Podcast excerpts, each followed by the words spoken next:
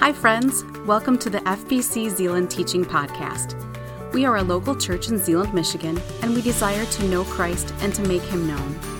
We invite you into the same journey with us now as we open the scriptures and as we ask God to teach us and reveal himself to us in his word. Thanks for stopping by. Good morning. I'm speaking from the driveway near my home. And the reason we're here this morning is I'd like to tell you a little bit about this tree that's here behind me. You see, ever since uh, Christy and I moved into our home, this tree has been the home to a colony of bees. And the bees had a plan. Their plan was that every summer they would go out and they would gather nectar from flowers and they would bring it back to this tree, they would make it into honey, and they would store it. And then when winter came, they would survive the winter by eating the honey that they had stored during the summer. Well, this year, something happened that began to interfere with the bees' plan. About the middle of summer, uh, this piece of wood here that had been here in the notch, it finally rotted away to the point that it fell out of the notch and it left the hive exposed. And then when the first frigid winds of autumn came, the bees all froze to death. Well, as soon as the local squirrels became aware that there was this whole supply of honey that wasn't being defended by a horde of stinging insects, there was a constant parade of squirrels, usually about three at a time inside of there, uh, robbing the hive. And so they were taking all the honey and the honeycomb, and uh, it was just a regular traffic. Our dog Tucker was doing his best to chase them away, but it was just uh, uh, a fruitless task. And uh, so for a while, we had some of the fattest squirrels around here that you have ever seen. And the reason I'm mentioning that today is sometimes things don't go according to plan we make our plans and, and we do our best, and then our plans basically end up as squirrel food. And in the passage of Scripture that we're looking at today, uh, in the book of Romans, we're going to see a couple of instances when things didn't go according to plan. And so, if you would like to take your Bibles, and the passage we're looking at today is Romans chapter 15, verse 22 to chapter 16, verse 27. So we're going to cover all of the rest of the book. It's got five sections, and I'm going to make I'm going to read those sections and just make a couple brief comments on each section. And so to start out, uh, the first section tells us about Paul's plans. And so Romans 15, 22 to 33 says this says, For this reason, I also have been much hindered from coming to you. But now, no longer having a place in these parts, and having a great desire these many years to come to you, whenever I journey to Spain, I shall come to you. For I hope to see you on my journey, and to be helped on my way there by you, if first I may enjoy your company for a while. But now I am going to Jerusalem to minister to the saints. For it pleased those from Macedonia and Achaia to make a certain contribution for the poor among the saints who are in Jerusalem. It pleased them indeed, and they are their debtors. For if the Gentiles have been partakers of their spiritual things, their duty is also to minister to them in material things. Therefore, when I have performed this, and have sealed to them this fruit, I shall go by way of you to Spain. But I know that when I come to you, I shall come in the fullness of the blessing of the gospel of Christ. Now I beg you, brethren, through the Lord Jesus Christ, and through the love of the Spirit, that you strive together with me in prayers to God for me, that I may be delivered from those in Judea who do not believe, and that my service for Jerusalem may be acceptable to the saints, that I may come to you with joy by the will of God, and may be refreshed together with you now the God of peace be with you all. Amen. And so, these verses we've looked at, Paul outlines the plan that he has. And in verse 25, we can see that the first part of that plan was he was going to travel to Jerusalem. He says, But now I am going to Jerusalem to minister to the saints. And then the second part of the plan was he was going to go from Jerusalem to Spain, and on the way to Spain, he was going to stop to visit his friends in Rome. And so it uh, says, Therefore, when I have performed this, this is verse 28, and have sealed to them this fruit, I shall go by way of you to Spain. And he shared a prayer request then. He says down in verse 31, he asked them to pray that I may be delivered from those in Judea who do not believe, and that my service for Jerusalem may be acceptable to the saints. And so, if you'd like to put a marker here in uh, Romans chapter 15 and turn over to Acts chapter 21, and we'll see how things worked out in Paul's plan. And so, in Acts 21, I'd like to read verses 27 to 36. It says, Now when the seven days were almost ended, the Jews from Asia, seeing him in the temple, stirred up the whole crowd and laid hands on him, crying out, Men of Israel, help!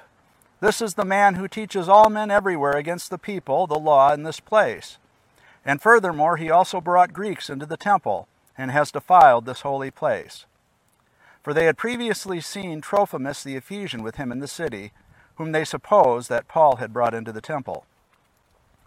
And all the city was disturbed, and the people ran together, seized Paul, and dragged him out of the temple, and immediately the doors were shut. Now, as they were seeking to kill him, news came to the commander of the garrison that all Jerusalem was in an uproar. He immediately took soldiers and centurions and ran down to them, and when they saw the commander and the soldiers, they stopped beating Paul. Then the commander came near and took him, and commanded him to be bound with two chains. And he asked who he was and what he had done.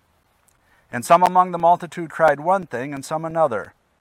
So when he could not ascertain the truth because of the tumult, he commanded him to be taken into the barracks. When he reached the stairs, he had to be carried by the soldiers because of the violence of the mob.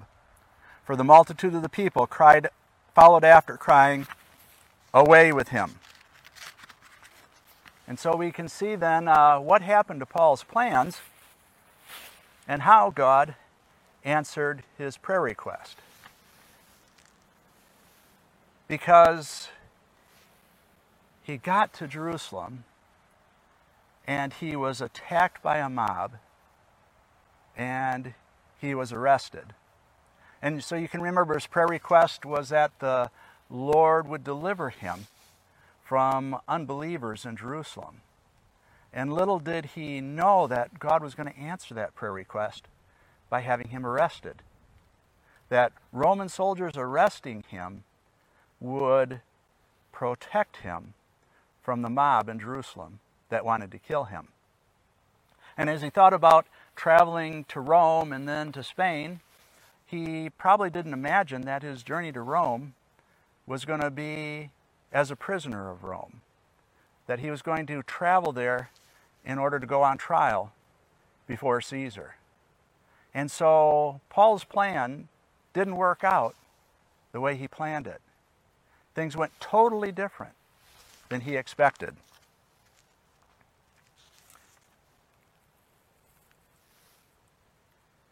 But the plan bore fruit in ways that Paul never could have imagined. If uh, you will continue to keep a marker in Romans 15 and uh, turn over to Philippians 4:22.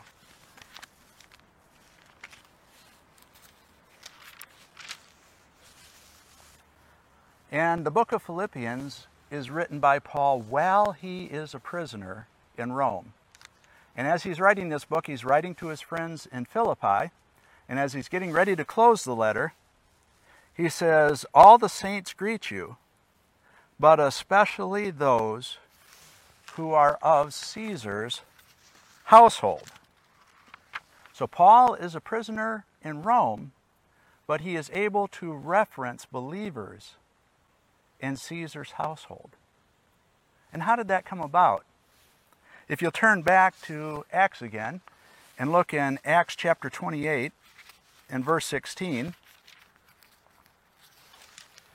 we can see Paul's circumstances while he was in Rome.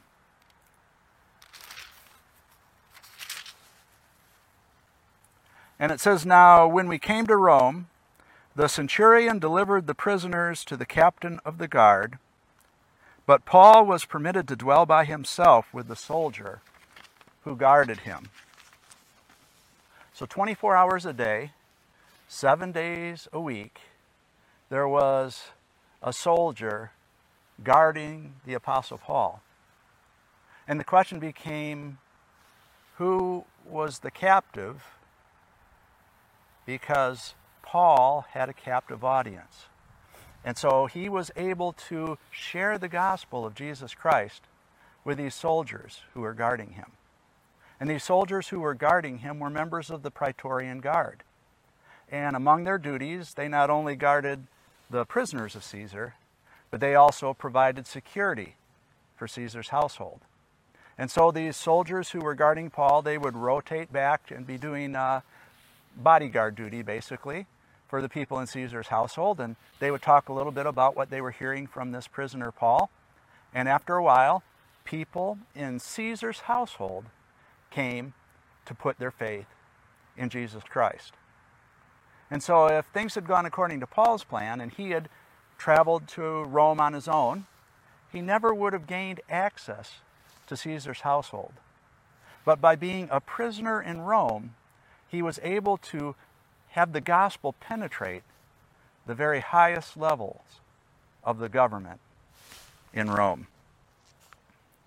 Well, the next section in the book of Romans, back in Romans chapter 16, records some greetings from Paul to people that he knew in Rome. And so in chapter 16 of Romans,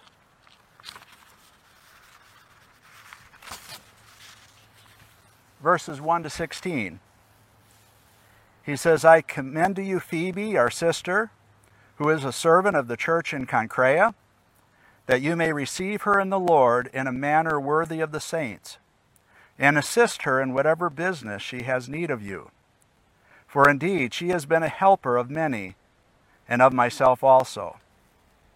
Greet Priscilla and Aquila, my fellow workers in Christ Jesus who risked their own necks for my life, to whom not only I give thanks, but also all the churches of the Gentiles. Likewise, greet the church that is in their house. Greet my beloved Epaenetus, who is the firstfruits of Achaia to Christ. Greet Mary, who labored much for us. Greet Andronicus and Junia, my countrymen and my fellow prisoners, who are of note among the apostles, who also were in Christ before me. Greet Amplias, my beloved in the Lord. Greet Urbanus, our fellow worker in Christ, and Stachys, my beloved. Greet Apelles, approved in Christ. Greet those who are of the household of Aristobulus. Greet Herodion, my countryman. Greet those who are of the household of Narcissus, who are in the Lord. Greet Tryphena and Tryphosa, who have labored in the Lord. Greet the beloved Persis, who labored much in the Lord. Greet Rufus, chosen in the Lord, and his mother and mine. Greet Asyncritus, Phlegon, Hermas, Patrobas, Hermes, and the brethren who are with them. Greet Philologus and Julia, Nereus and his sister, and Olympas, and all the saints who are with them. Greet one another with a holy kiss. The churches of Christ greet you. And so you can see that Paul knew a lot of people in Rome. And as we think about some of these people that he knew in Rome, we can see that things didn't always go according to plan for them either. And so if we look at verse 3, we can see that he says, Greet Priscilla and Aquila, my fellow workers in Christ Jesus. And we can see that things did not always go according to plan for Priscilla and Aquila. Uh, we first meet them in Acts chapter 18, verses 1 to 3.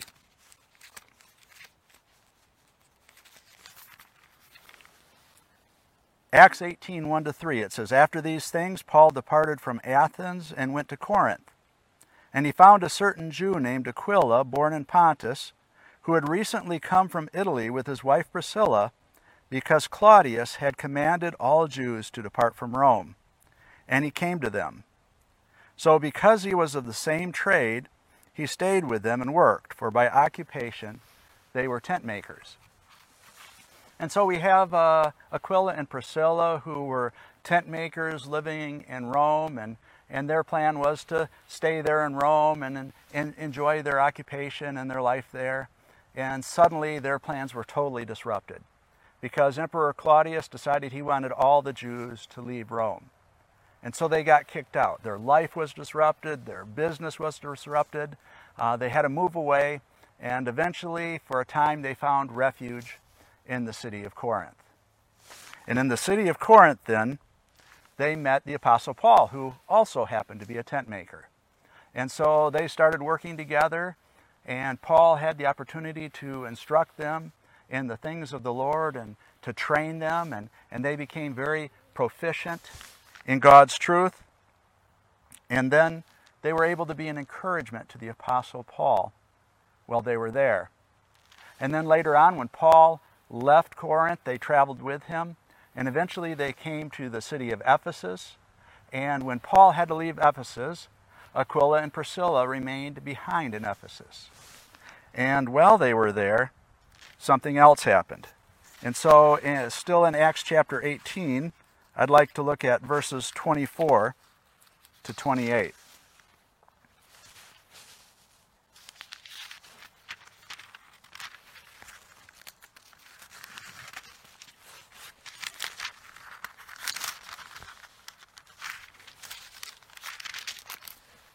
says, Now a certain Jew named Apollos, born at Alexandria, an eloquent man and mighty in the Scriptures, came to Ephesus.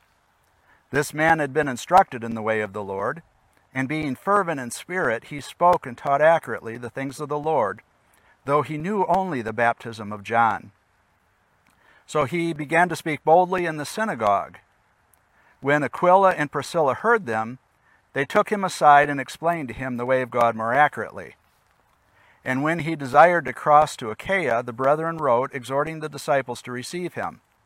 And when he arrived, he greatly helped those who had believed through grace. For he vigorously refuted the Jews publicly, showing from the Scriptures that Jesus is the Christ.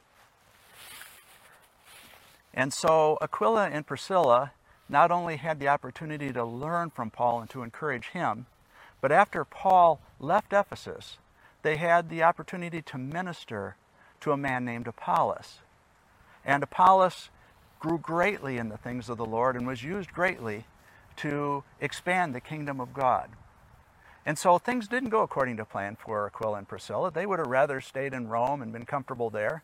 But because their plan was disrupted, God was able to use them to minister to the Apostle Paul and was able to use them to train up Apollos so that he could be an effective worker in the kingdom of God. And so they preferred the comfort of Rome but God had another plan. Well, the next section of Romans, Romans 16, 17 to 20, records a final warning from the Apostle Paul. It says, Now I urge you, brethren, note those who cause divisions and offenses contrary to the doctrine which you learned, and avoid them. For those who are such do not serve our Lord Jesus Christ, but their own belly and by smooth words and flattering speech deceive the hearts of the simple. For your obedience has become known to all. Therefore I am glad on your behalf, but I want you to be wise in what is good and simple concerning evil. And the God of peace will crush Satan under your feet shortly. The grace of our Lord Jesus Christ be with you. Amen. And so the Apostle Paul warned them to avoid false teachers and the thing he said about them in particular in verse 17 is these people were teaching things that were contrary to the doctrine they had learned. And fortunately for us, the teachings that they had learned have been recorded for us in Scripture in black and white so that we can read it and reread it and be continually reminded of the things that God wants us to know. And by remaining faithful to the things that are taught in Scripture, we can avoid being deceived. And then verse 20 tells us then that we, by doing so, can participate in the victory of Christ. It says, And the God of peace will crush Satan under your feet shortly. And this is a reference back to Genesis 3:15. You may remember that in Genesis 3:15, God said that the seed of the woman would crush the head of the serpent. And this is a prophecy of the victory of Jesus Christ over Satan.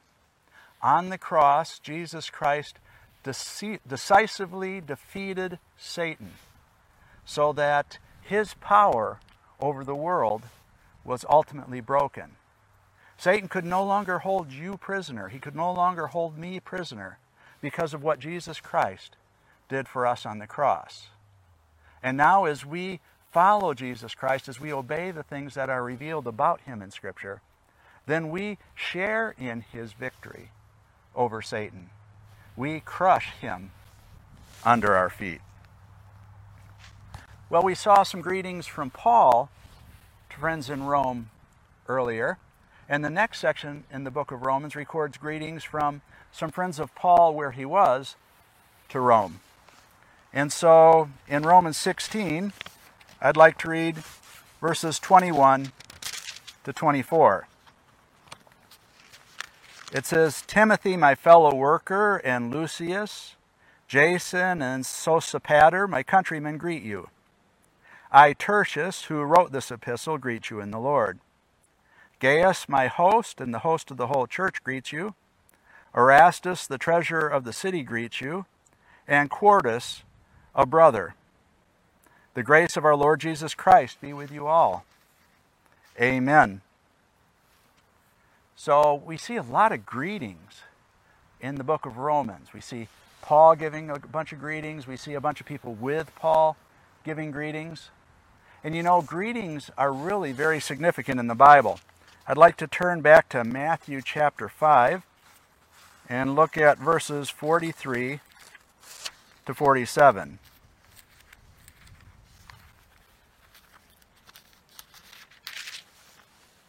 Matthew 5, verses 43 to 47.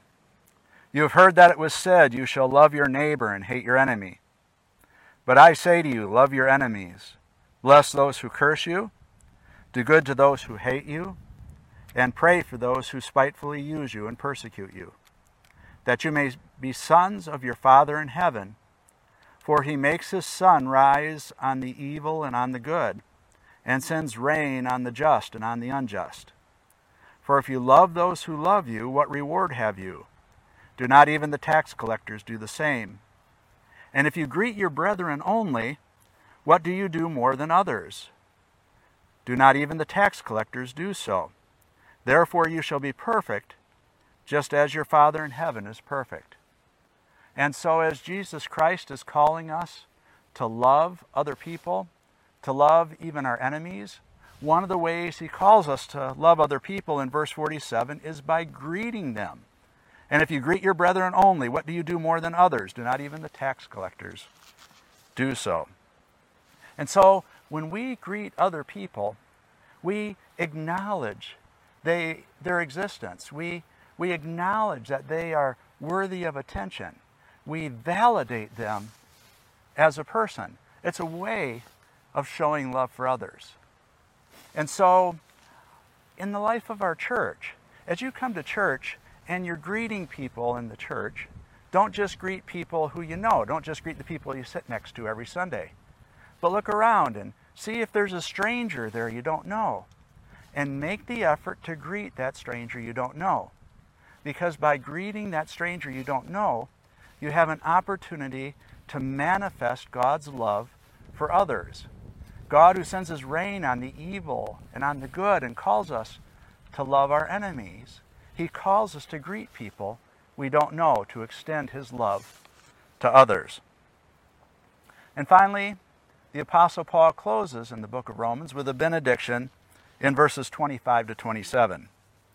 He says, Now to him who is able to establish you according to my gospel and the preaching of Jesus Christ, according to the revelation of the mystery kept secret since the world began, but now made manifest and by the prophetic scriptures made known to all nations, according to the commandment of the everlasting God for obedience to the faith, to God alone wise be glory through Jesus Christ forever.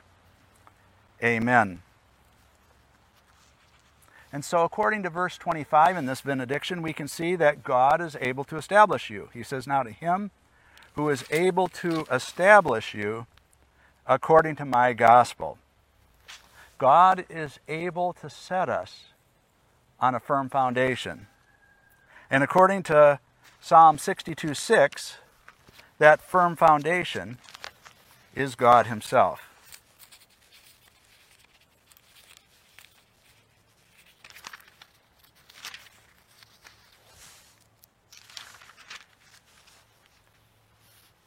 Psalm 62 6 says, speaking of God, He only is my rock and my salvation.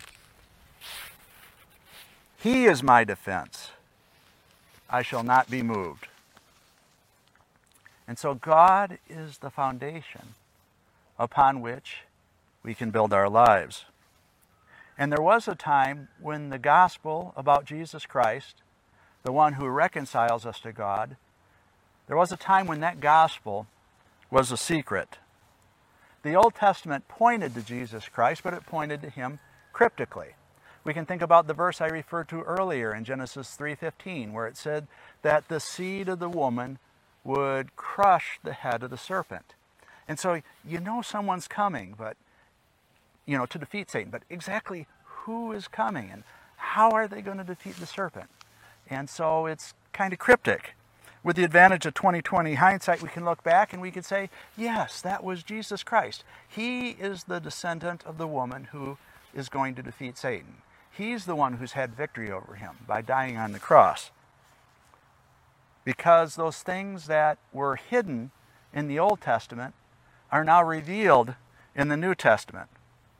And so he says, according to the revelation of the mystery kept secret since the world began, but now made manifest and so there was a time when Jesus Christ came. And all of the prophecies in the Bible that were talking about someone coming, suddenly that person was here in person. And people could see him face to face. They could talk with him. They could eat with him. They could listen to his teaching. They could see his miracles. And ultimately, after he died on the cross, to certain select witnesses, they could see him risen from the dead. And so it was clearly revealed to them who the Messiah was. And it's been clearly revealed to us as they have faithfully recorded that truth for us in the Scriptures, so that we also might share in the truth that was once hidden. And so God's plans are better than our plans. His ways are higher than our ways. His thoughts are greater than our thoughts. And so he says, To God alone wise be glory through Jesus Christ forever. Amen. Let's close in prayer. Heavenly Father, all of us experience things that don't go according to plan. Lord, sometimes we can feel devastated by that. But Lord, we thank you that nothing can disrupt your plans. That you are able to intervene on our behalf, and even when our plans become squirrel food, you're able to work through things and bring about your purposes. To bring about what in the long run is actually going to be best for us, what in the long run is going to bring you glory. And Lord, you are worthy of all glory. So we thank you today. In the name of your Son, the Lord Jesus Christ. Amen.